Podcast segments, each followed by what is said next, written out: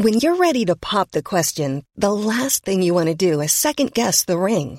At Bluenile.com, you can design a one of a kind ring with the ease and convenience of shopping online. Choose your diamond and setting. When you find the one, you'll get it delivered right to your door. Go to Bluenile.com and use promo code LISTEN to get $50 off your purchase of $500 or more. That's code LISTEN at Bluenile.com for $50 off your purchase. Bluenile.com code LISTEN. Thank you for downloading this podcast from Talk Radio 702 and 567 Cape Talk. For more podcasts and more information on your number one news and talk station, please visit 702.co.za or capetalk.co.za. Stand up for the law. Stand up for decency. Stand up for compassion. Stand up for respect. Stand up for your community. Stand up for your future. Stand up for South Africa. LeadSA.co.za. The Naked Scientist on Talk Radio 702 and 567 Cape Talk with Redi Tlhabi. Hello, Chris. Good morning. Good morning. How are you? Very, very well, thank you. We just uh, have had a very emotional and sad conversation with our listeners. Uh, there's a man who committed suicide because he got retrenched by a cell phone company. So that's what's been dominating our conversation in the first half hour of the show. But anyway, uh, let's just move on then. If you uh, if you're listening and you want to ask the Naked Scientist any questions, do give us a call on 021 446 0567 011 883 0702. We are taking your SMSs as well on 31702 and 31567. Join us as we strip science down to its bare essentials. All right, Chris, I've got some SMSs. One from Rainier who wants to know, do birds have a sense of smell? Birds have a very good sense of smell. If you look at the tops of their beaks, you'll see they have two little openings, and those are their nostrils, and those those work in exactly the same way that human nostrils do. And the air goes up the nostrils at the top of the bird's beak, where its skull is. There is what's called the olfactory epithelium, and there are lots of tiny nerve fibres dangling down into the airstream there. They are decorated with these tiny chemical docking stations called olfactory receptors, and these little proteins recognize, rather like a key going into a lock, the molecules or the shapes of the molecules of things coming in from the air, and those are odorants, and when they dock with their relevant receptor, they stimulate the nerve, and the nerve then sends signals up into the bird's brain, which decode what the different spectrum of, of smells experienced together is, and that's what birds and we both call smells. Birds also have very good vision. Mm, mm. Peter wants to know, I'm allergic, he, he says, I'm allergic to penicillin. Is it possible to become unallergic to it later in life or is it permanent? I thought that was interesting. Well, the reason we have allergies and penicillin does cause these occasional drug reactions. Frequently, people get rashes and things when you give them these drugs, and it's because the penicillin molecule ends up activating the immune system, and you get a, a complex between an antibody and a penicillin molecule in the bloodstream. And this complex deposits in a small blood vessel somewhere and recruits a chemical from the blood called complement or a system of chemicals. And complement is one of the ways in which the body normally attacks microorganisms like bacteria. And so it thinks that this complex between the antibody and the penicillin molecule is because it's found a bacterium, and you then unleash this complement cascade which damages the blood vessel, and you get a little bit of blood leaking out, which is why you get the red rash. Um, normally, when this happens, you can't unlearn to have that immunity or that immune response. It's it's only in a fraction of people, maybe one person in, in 20 or fewer, who actually have these kind of reactions, thankfully.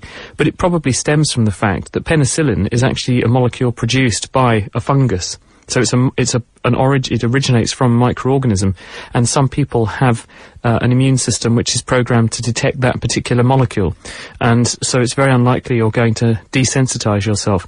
That's if it really is a penicillin allergy, because sometimes people have a dose of penicillin, they get a rash or some other reaction for some other reason, and then they think well, this is probably down to the penicillin because that's the safe decision to make because you don't want to keep dosing yourself with something to which you may be allergic. And so there's probably a, also a, a group of people who aren't really allergic, but they had a reaction at the same time as they took the drug, so they think they're allergic. Okay, let's go straight from that to Mandla in Dunkeld. Hi. Good day, Radio. How are you? Fine, thank you. Good, thanks. I want to ask uh, Chris uh, a question on vouchers. Um, how On do vouchers. They, yes. Okay. How do they find their prey? I'm asking this because when an animal dies in a national park or game reserve, just immediately you see vultures hovering around it. Okay, so how do they know and sense that there's a dead body there?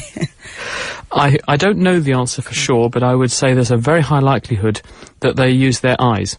Because, like many birds, vultures have good eyesight. Most birds are blessed with exceptionally good eyesight, especially birds of prey.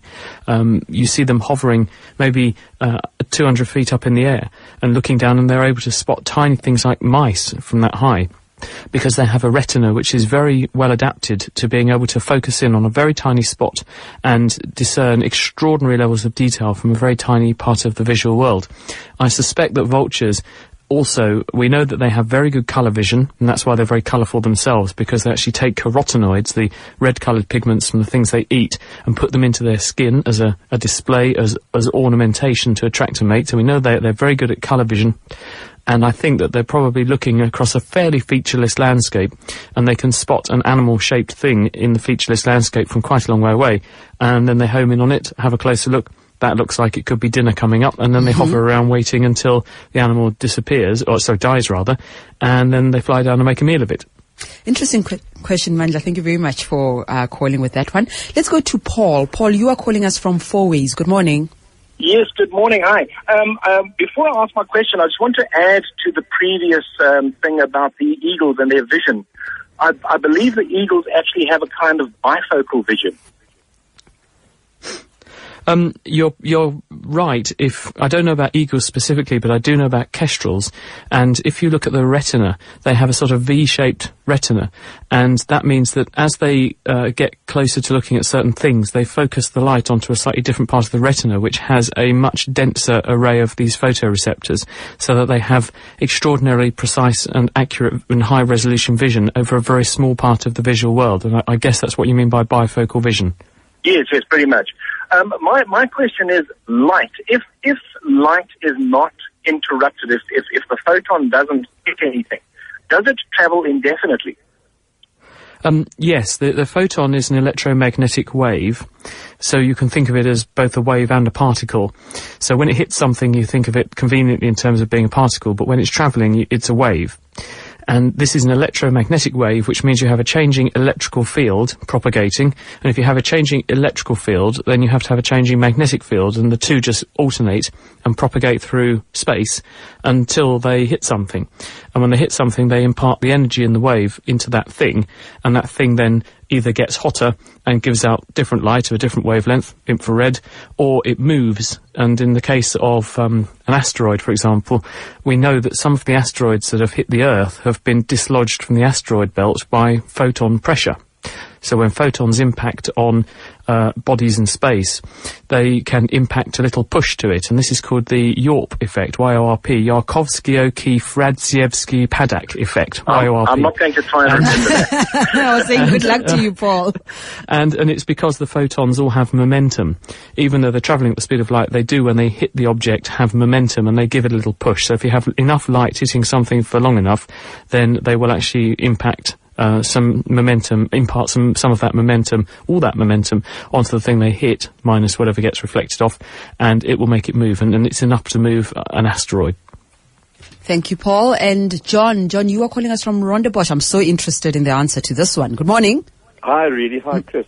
I just want to know um, that if you cook with with wine and the and the say you make a stew, and you add wine and the the, the water boils, the, the alcohol obviously boil off at a lower temperature. Is that food safe to serve to an alcoholic?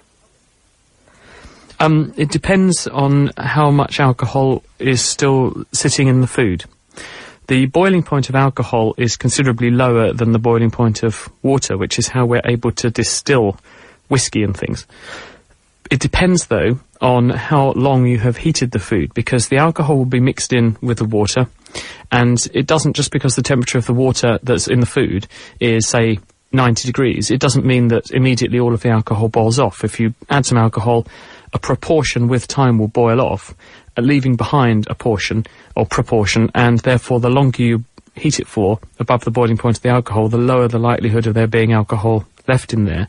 Um, but that means that there will always be a tiny, tiny bit left behind because you'll never get rid of absolutely all of it.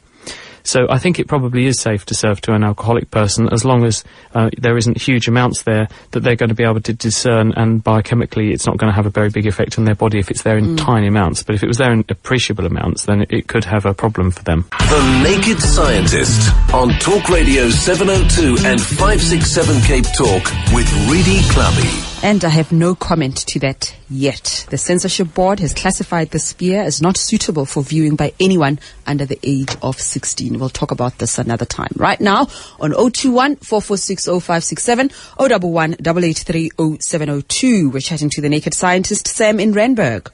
Hi, good morning, Redi. How are you? Fine, thank you. What's your question? Uh, my question is um, viruses are regarded as living organisms, and then they tend to affect or attack our bodies with different diseases. I was wondering if they are living organisms themselves, don't they have diseases? Then, therefore, scientists can be able to wage a biological war to them and kill them. Hello, Sam. Um, yes. So there's this old sort of saying, do fleas have fleas? In other words, rats are uh, a mammal and living on a rat is a flea. Is there a flea that lives on the flea that lives on the rat? Is there the equivalent for viruses? And the answer is yes, there is. Uh, there are a family of viruses which were discovered in the last 10 years or so, which are huge. They discovered the first one, and it was so big that they called well they called it a mimivirus, and then they found an even bigger one, and because it was the mother of all viruses, was bigger than some bacteria. They called it a mamavirus. And when someone looked very closely at this mamavirus, which was discovered in France by Bernard La Scola, I think was who, the guy from CNRS who discovered this in, in water from a cooling tower, and it, it actually eats amoebae this sorry um, it's actually it, yes this it lives in water from a cooling tower and when they looked in this virus they found that inside the virus were these tiny particles that they dubbed sputnik after the russian satellites because they appeared to be these tiny little round balls inside the virus particle uh, that was that was inside the thing it was infecting the, the amoeba it was infecting. And they then thought well what are these tiny particles in here? Because they're not always in the virus. And then when they investigated, they found out that this is a subvirus. This virus preys on the mamavirus. So basically, what you've got is a virus and a little virus which doesn't have very much genetic code of its own. So it infects a cell that's already infected by a different virus. And then it steals some of the things that the other virus is making to make itself. Usually what it does is to steal the coat of the other virus. There are some other viruses that are already known that do this. Uh, they're called virophages. There's one which hangs around with hepatitis B.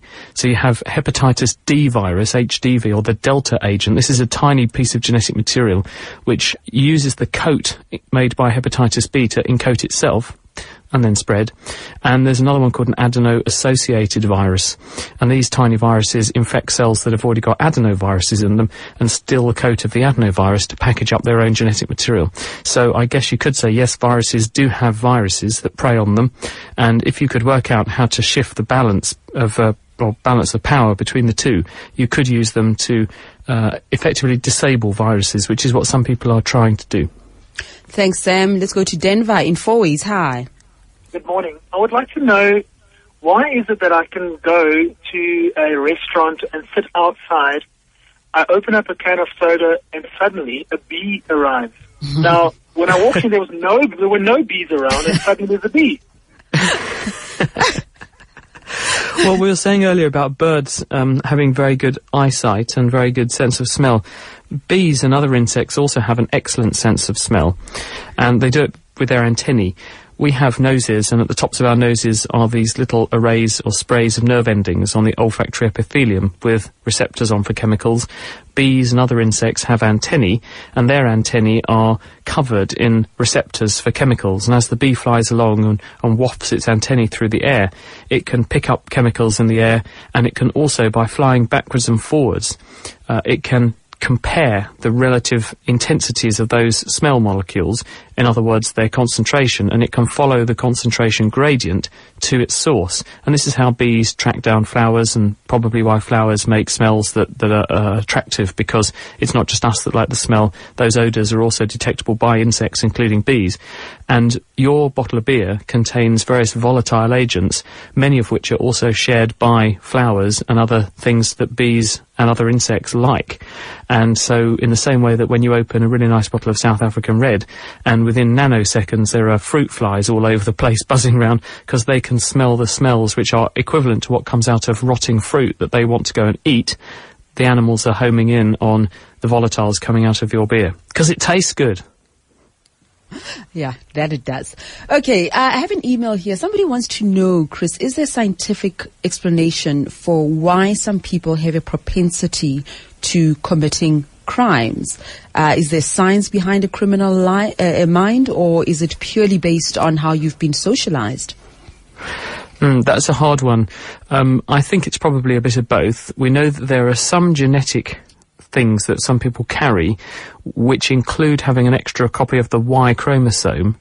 Because in some people, when you are making sperms and eggs, for some reason in some people, the uh, sperm ends up with two Y chromosomes in it, or the egg ends up with an X and a Y, and then an e- extra Y chromosome comes in, and you get XYY. And normally a male has XY.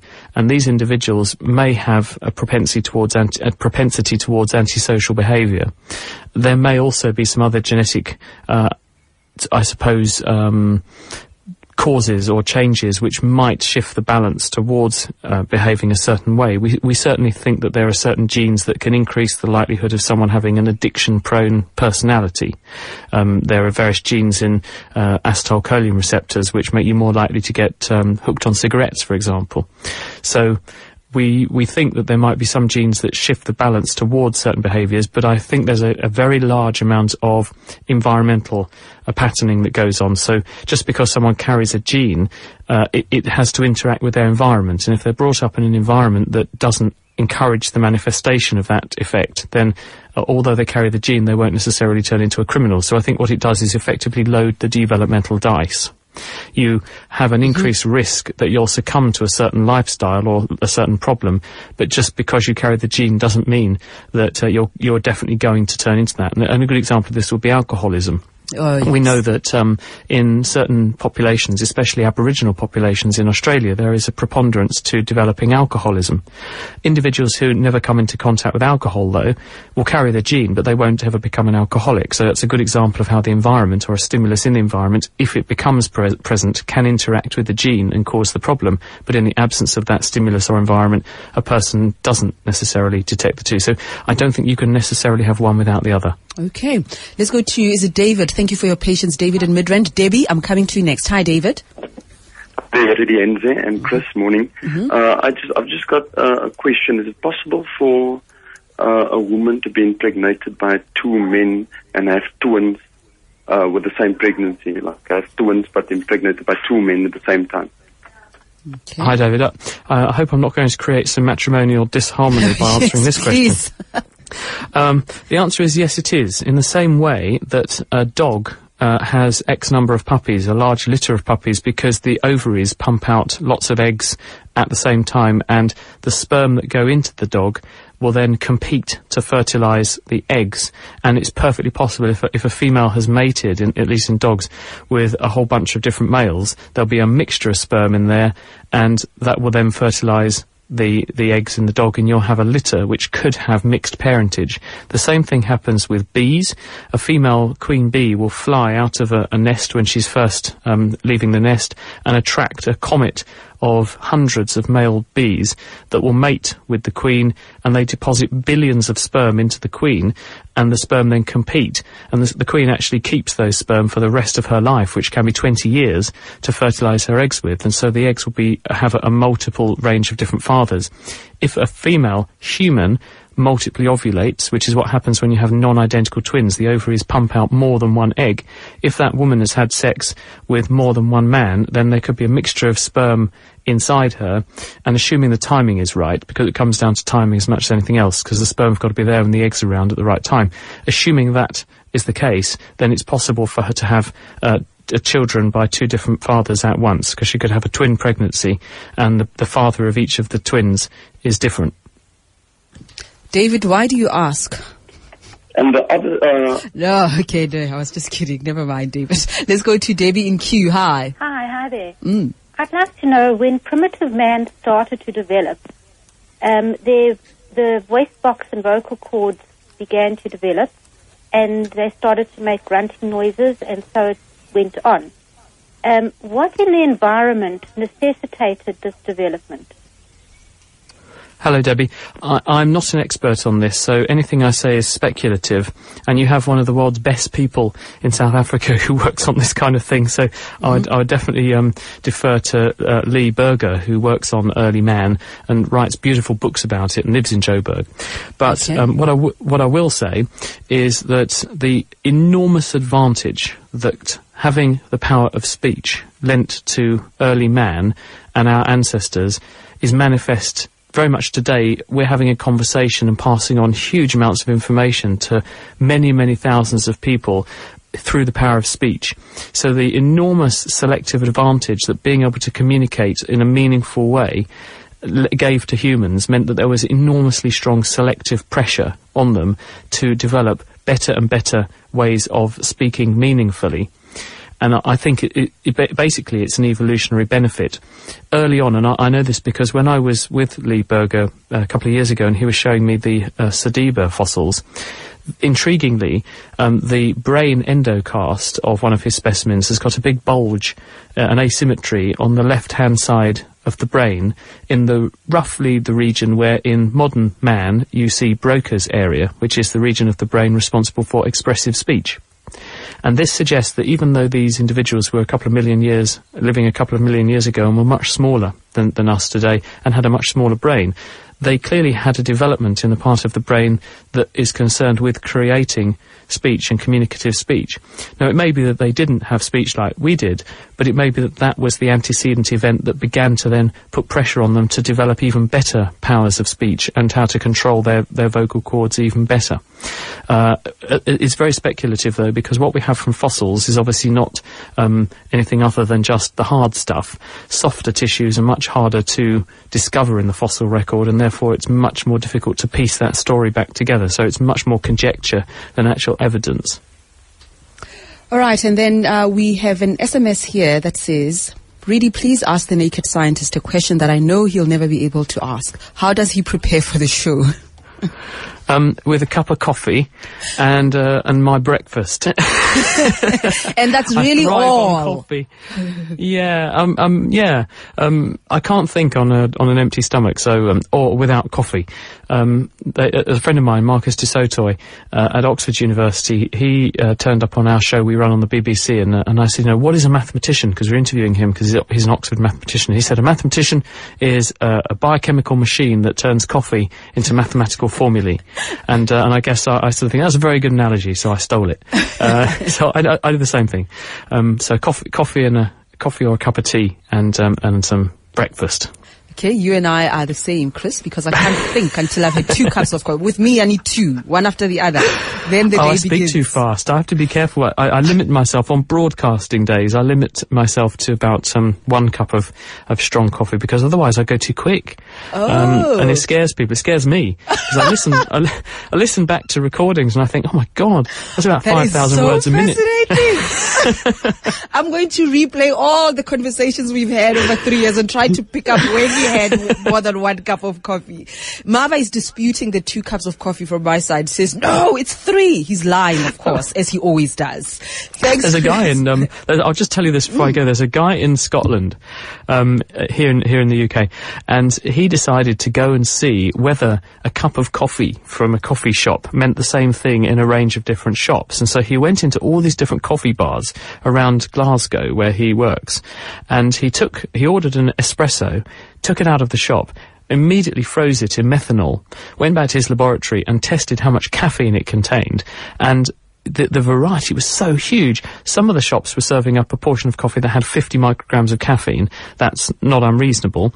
But then another shop down the road for the same coffee, 300. So you could get 600% more coffee, uh, caffeine, uh, for the same hit. Yes. Uh, and so you have to be a bit careful because the point they're making is that women who are pregnant, we know that there's a small increase in risk of miscarriage beyond a certain intake of coffee or caffeine on a daily basis. And so you could very easily, if you have one coffee, put yourself three or four times over the safe limit.